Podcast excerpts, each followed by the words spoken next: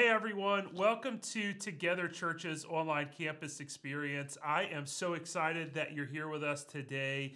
If this is your first time joining us, why don't you do us a favor and uh, send us a message and let us know where you are watching, listening to this service. Uh, also, you can message us, let us know how we can pray with you, let us know how we can celebrate with you, and let us know how we can better connect with you. Um, if you would like to support what we are doing here at Together Church, you can go to mytogetherchurch.com, go to the give portal, and you can give through that way. So I, am excited. We've been in the book of Acts for literally months now. Uh, I just finished a series called This Jesus. And in the first seven chapters of the book of Acts, we see uh, six times the phrase this Jesus being used. And we're kind of riding on the, the back end of that sermon series as we start this uh, sermon today. And then prior to that, we talked about Pentecost and what Pentecost means for you and I. So uh, if you're looking for some really good sermons uh, with the book of Acts, go to our last two series that we've done and check it out. I think it'll be a blessing for you. And while you're watching them, and as you're watching today, uh, if this is encouraging to you, if this helps you out, why don't you share it with someone who needs to be encouraged? All right, so we are in the, the book of Acts, and last week we talked about Stephen and uh, him being martyred and what that looked like and what was going on and we're just kind of talking in and picking up this week from that. And uh, we're kind of exploring what happened at the end of his life and what followed after that. And kind of a thought that I want you to have is no life is without meaning. And we will all have a legacy when our lives are dedicated to God. I want to say that again. No life is without meaning. And we all will have a legacy when our lives are dedicated to God. Uh, some of you who may have grew up in church, you could think back to some of the godly people that you watched, uh, some of the godly people that you knew, some of the old saints of the church who dedicated their life to the gospel. Some of them did it through service of church and how they served in their churches. You've seen some people how they've served God with sharing the gospel, or maybe it was a minister who passionately preached the word, but then lived it out in front of you. And they have legacy. The world may never know who they are, but for you, for your community, for the lives that they've impacted, they meant something and they had a legacy. Stephen's life and his death meant something. And that's what we're going to talk about today. Now, we're going to take a trip through some scriptures and uh, we're going to build this cake and then we're going to eat it. All right? We're going to build this, we're going to put everything together and then we're going to enjoy it together and enjoy God's word together. So we understand that Stephen was a servant. He, he wasn't an apostle. He wasn't, um, you know, a head of a church. Like he wasn't, he was just a servant. He was a deacon, basically, and he was doing amazing work for the kingdom of God. He didn't have a title, he didn't have a following. He was just a man who loved the Lord and loved God's people. And the council came to him, the Jewish council came to him, and they, they tried to come against him, but the Bible says they couldn't withstand him because of his knowledge and because of the Spirit. And they were it wasn't referring to his spirit, his personality, who he was, but it's referring to the Spirit of God that was on his life. They couldn't withstand his wisdom or the Spirit that he spoke, so they they, they fashioned all these lies and ac- uh, accusations and, and, and, false witnesses came to lie about him and they accused him of many things and then ultimately they killed him. And i want you to go through uh, to, to, last week uh, sermon after this and you'll get a little bit more details of what all that looked like and what, what all happened there. But um, i want you to grab your bibles. Go to acts chapter 7 Acts chapter 7, verse 58. Then they cast him out of the city and stoned him. And the witnesses laid down their garments at the feet of a young man named Saul. All right, enters a new player. We see at this this mob was coming against uh, Stephen, and, and they took their garments and they placed them at the feet of a man named Saul. And I think that this is interesting because Stephen, a man of faith, is making a stand for what he knows to be true. And this is where his life ends and Saul's story begins. This is cool. Acts chapter 8, verse 1. And Saul approved of this execution. And there arose on that day a great persecution against the church in Jerusalem, and they were all scattered throughout the regions of Judea, Samaria, except for the apostles. Devout men buried Stephen and made great lamentations over him. But Saul was ravaging the church and entering house after house. He dragged off men and women and committed them to prison. We see that Saul was a uh, very passionate, driven leader of a movement that was persecuting the church. We see here in Acts, we see this movement of the Holy Spirit and his work, and, we see this movement of the growth of the church. And when we see the growth of the church, what we see next is a movement of persecution trying to end what God is doing. All right. Saul hates the church and he wants to end the movement. And, and this whole time, he believes he is doing the work of God. While the church and the movement is believing they're doing the will of Jesus. Okay, Acts chapter 8, verse 4. Now, those who were scattered went about preaching the word Philip went down to the city of Samaria and proclaimed to them the Christ. And the crowds, with one accord, paid attention to what was being said by Philip when they heard him and saw the signs that he did. For unclean spirits, crying out with a loud voice, came out of many who had them. And many who were paralyzed or lame were healed. So there was much joy in that city. This is really cool. Uh, that while the the church, while the people were being pushed away from their homes, they are on the run, they are fleeing for their lives. What are they doing? They're preaching the gospel, they're sharing the good news, they're sharing the love of Jesus. And and while they're doing this, it's, it's, it's interesting to me that Saul, in this moment, is the main person making all this happen. And uh, I think it's an interesting thought, but but in a sense, God was using Saul to spread the gospel. All right, because listen, uh, sometimes what the enemy means for evil, God uses for good. I want you to have this thought that that that while things are happening around you that in my discomfort, God has a plan. I want to say that again. In our discomfort, God has a plan. Write that down.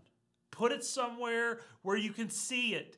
Put it where you can be reminded that in my discomfort, in my pains, in my trials, God has a plan. And God in this moment was using discomfort to grow the church. That while his people were being persecuted, while his people were fleeing, they were spreading the gospel, and thousands of lives are being saved through their discomfort. All right, let's think back to COVID for a little bit. Church leaders, uh, you, you can relate with me on this, right?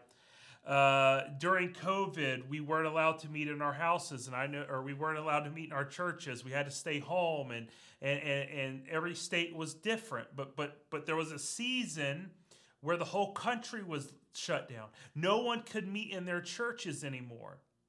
So, so our discomfort, right? We didn't like that.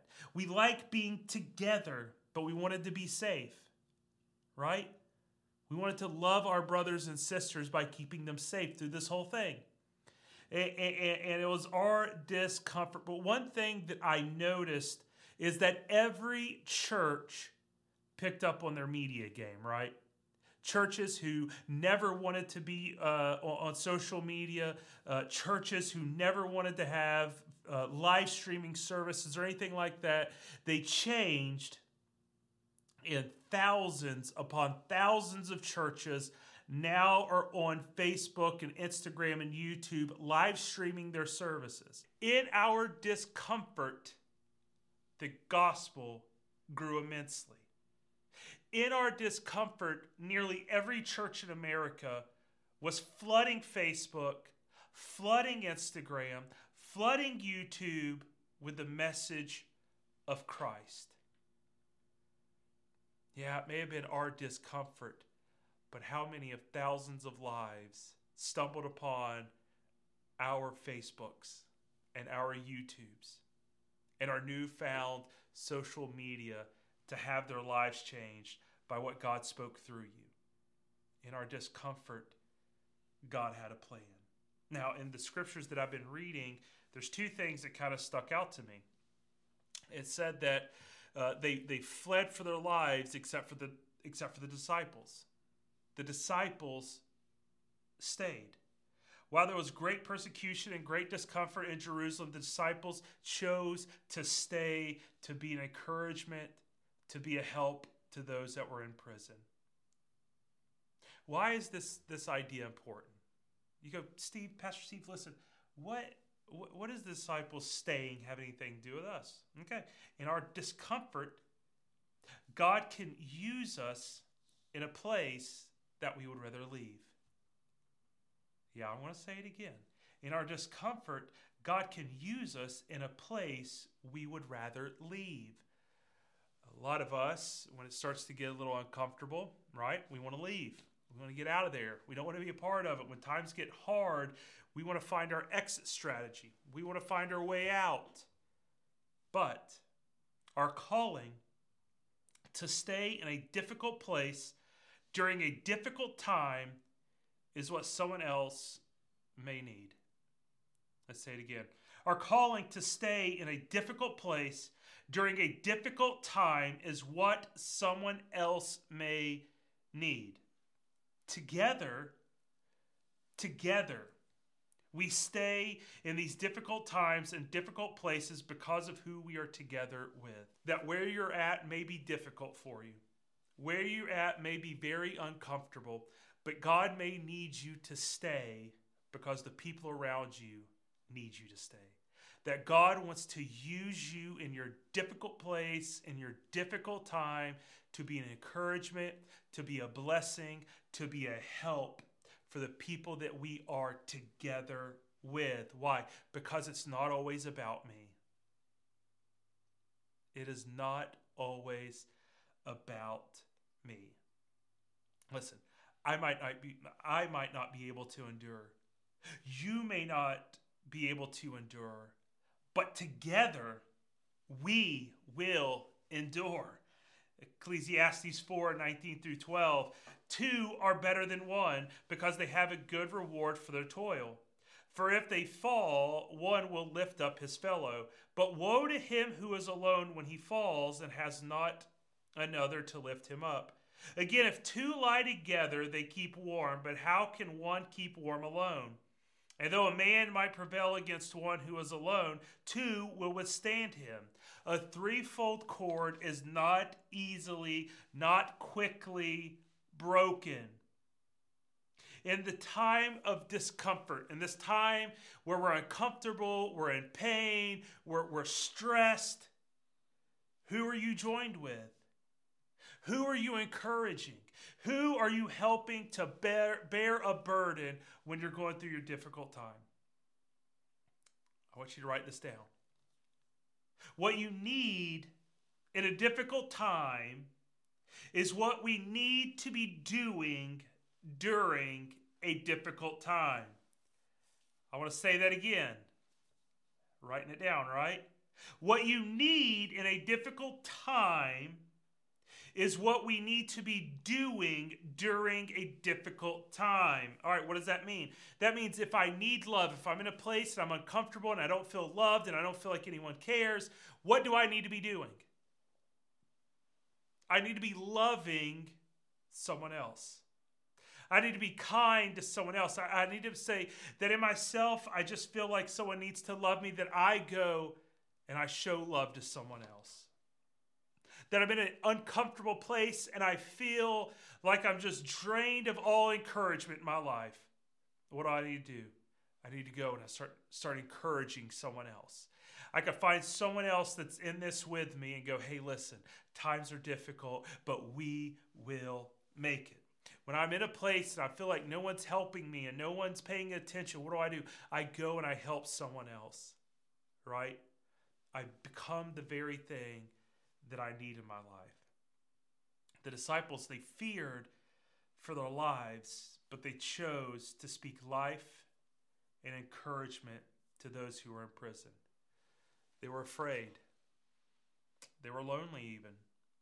So they went and they spoke hope and encouragement to people who needed it, people in their community, people that they are together with. So, what else happened? The church spread. The book of Acts, three things happen. Number one, Jesus ascends, he ascends back into heaven. The Holy Spirit descended down on the day of Pentecost.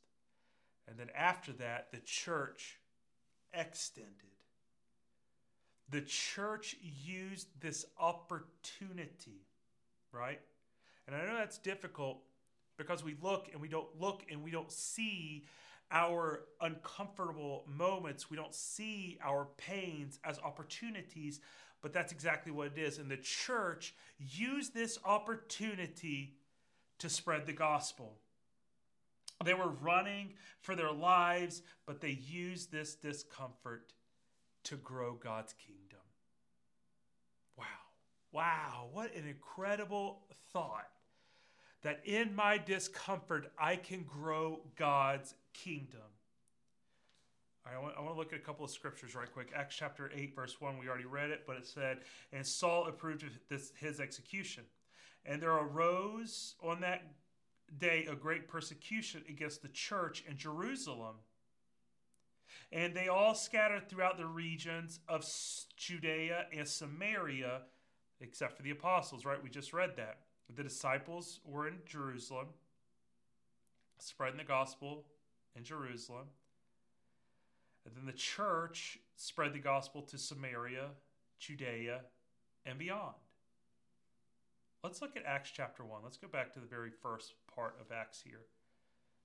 And Jesus is speaking, and he tells his disciples, But you will receive power when the Holy Spirit has come upon you, and you will be my witnesses.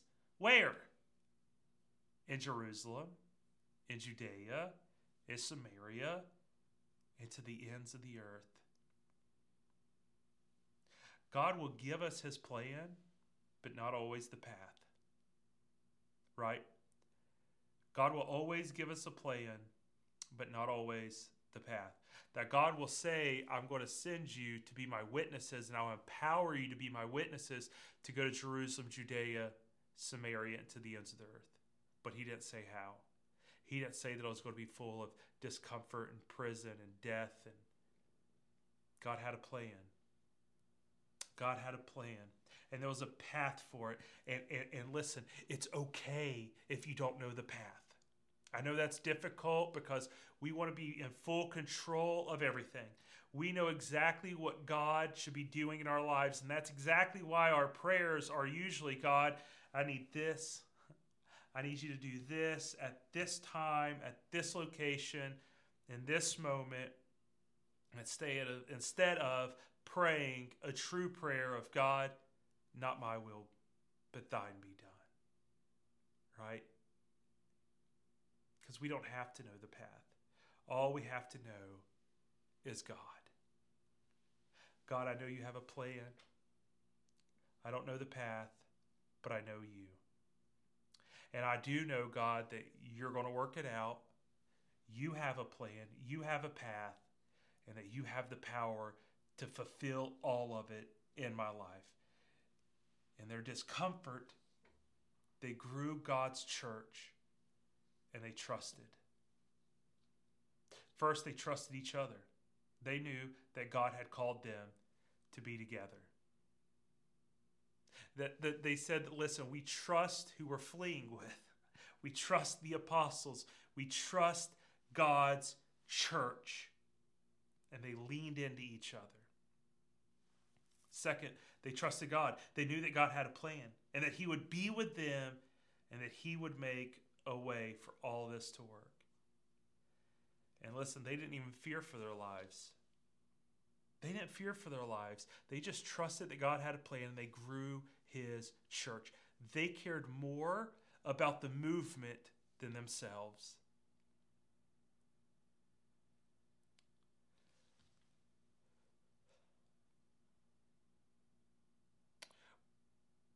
Where, where's your care? Where's your passion?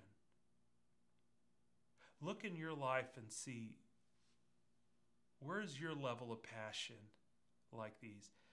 Where what are the what are the things in your life, the people in your lives that you're willing to to risk your life to better? And that's the call of the gospel. It's not about me. It's about God. It's not about what I need, it's what His kingdom needs. It's not about what He could do for me, but what I could do for His kingdom, what I could do for my neighbor. And that's the mark of, of being a true believer, is that I care more about God's kingdom. And God's kingdom is about Him, and it's about the people around me. And I can lay my life down for Him and for them. Mm. In my discomfort, God becomes the very thing that I need. I, want, I, I love this. God's provision is found in our discomfort. Everything I need, I can find in God in the moments of my discomfort. Because in our discomfort, we lean harder into the Lord when we are out of our when we are out of our comfort zone.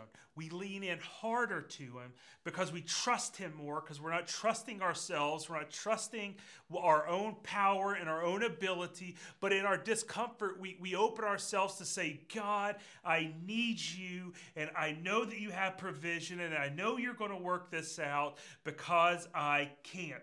And I love the idea that the church wasn't so focused on their discomfort that they ignored to give the world what it needs. We can't get so tunnel visioned in our discomfort and in our pain that we lose sight of what matters Him and them. But our heart must always be set and focused on spreading the gospel. That no matter if I'm happy, sad, indifferent, I got to have my focus on spreading the gospel. And as a church, our heartbeat must be spreading the gospel. That what we learn, what, what God speaks in our heart, in our prayer life, and, and especially in our moments, our experiences on Sunday morning, that we take these moments and we use them to spread the gospel in our community that we take what God speaks into our lives. We don't take it for granted. It's not just a, a, an experience on Sunday that helps us feel good and encouraged, but it fuels us to want to spread the gospel, to share the love of Jesus with people around us. That, that no matter if I'm in a high or I'm in a low, that my goal is spreading the gospel with people around me. And I need to be uncomfortable in church. Why? Because it's not about me. And if it's not about me, who is it about? Right? That, that I come to church, it's not about the lighting being right and the music being right and the sermon being what I need to hear. Right? We have this idea that we're consumers when we go to church, that church is for me. But church is it needs to challenge us to be uncomfortable in our faith.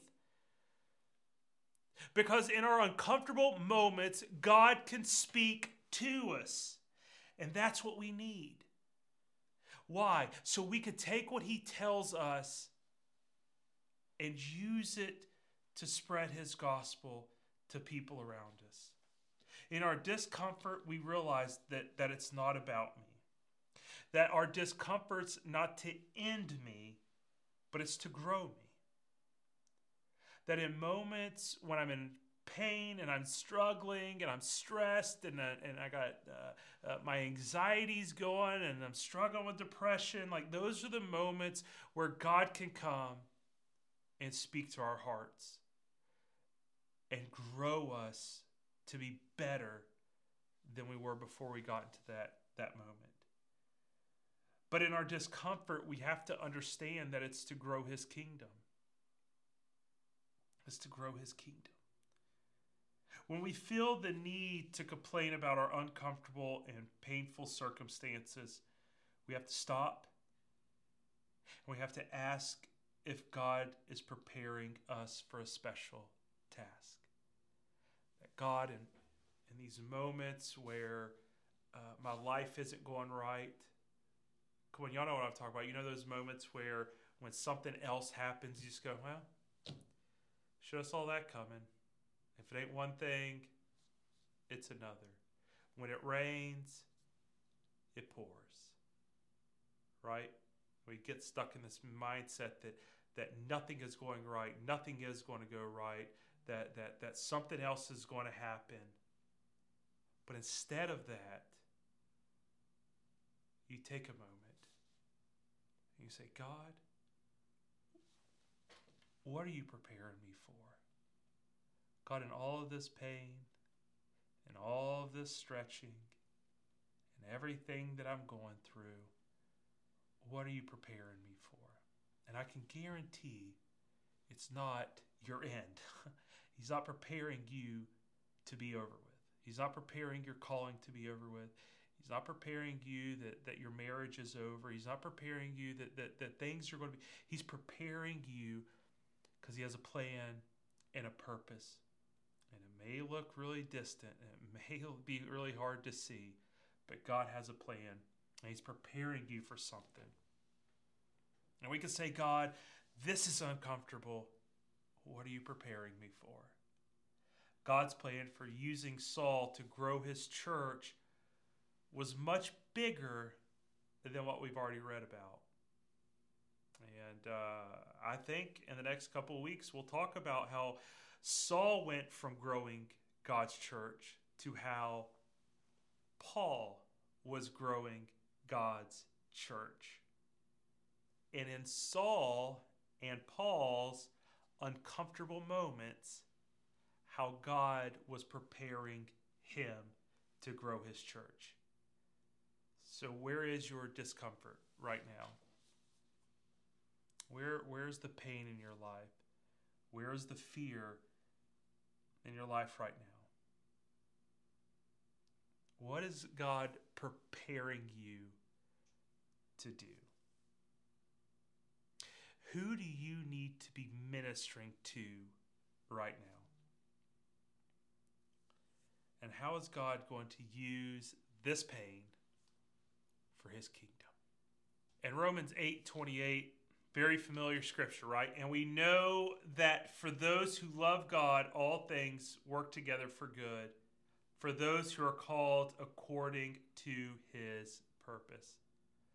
Listen, the path is difficult, but the plan is real.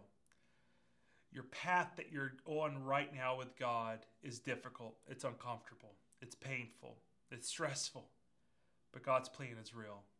And He's fulfilling His plan for your life in these uncomfortable, difficult moments.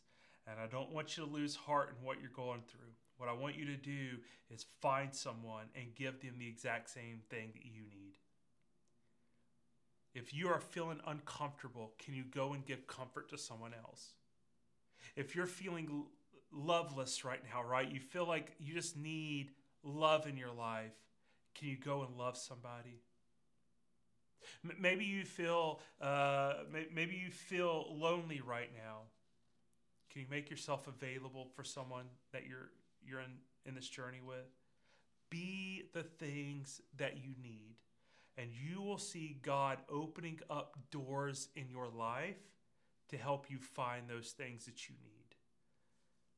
A lot of times, the things that we need are right in front of us, but we're blind through our pain. And I just want to encourage you today that, that, that, that the path can be difficult. What you are going through can be very difficult right now, but God has a plan. And God wants you to, to, to grow yourself, to allow Him to grow you in these moments, but allow yourselves to be used by the Holy Spirit and grow in His kingdom and grow in the people around you and loving the people around you. So I want to pray with you. God, we love you and we thank you in this moment, God, that we can be uncomfortable together, God, that we could be in discomfort together. And God, I pray for my brothers, I pray for my sisters, Lord, that you strengthen their lives today, God. That God, if they are in need of love, God, they show love to someone else. If they are needing comfort in their lives, they show and they, they, they, they, they show comfort to someone else, God. They help to comfort those who are weak, comfort those who are mourning, comfort those who are broken, God. And while they do that, they're sharing the love of Christ with them. They're being witnesses. They're spreading the gospel, God, because in our uncomfortable situations, God, we can grow your kingdom. We could still allow the power of the Holy Spirit to flow through your church. Why, God? Because it's not about me, it's about you and it's about them. And God, I want to do everything, even in my brokenness, to love my neighbor and to love my God. God, we thank you for this opportunity to be uncomfortable because you're growing us and you're growing your kingdom. And that's what we serve you for, Jesus. We thank you. In Jesus' name, amen. Hey, what an encouraging sermon. Uh, in your uncomfortable moments, you can comfort people around you and you can grow God's kingdom. Listen, we want to thank you for being a part of this experience today here at Together Church. Send us a message. Let us know how we can better connect with you. Let us know how we can better minister to you. Let us know how we can uh, just do this journey with you because life is always better together.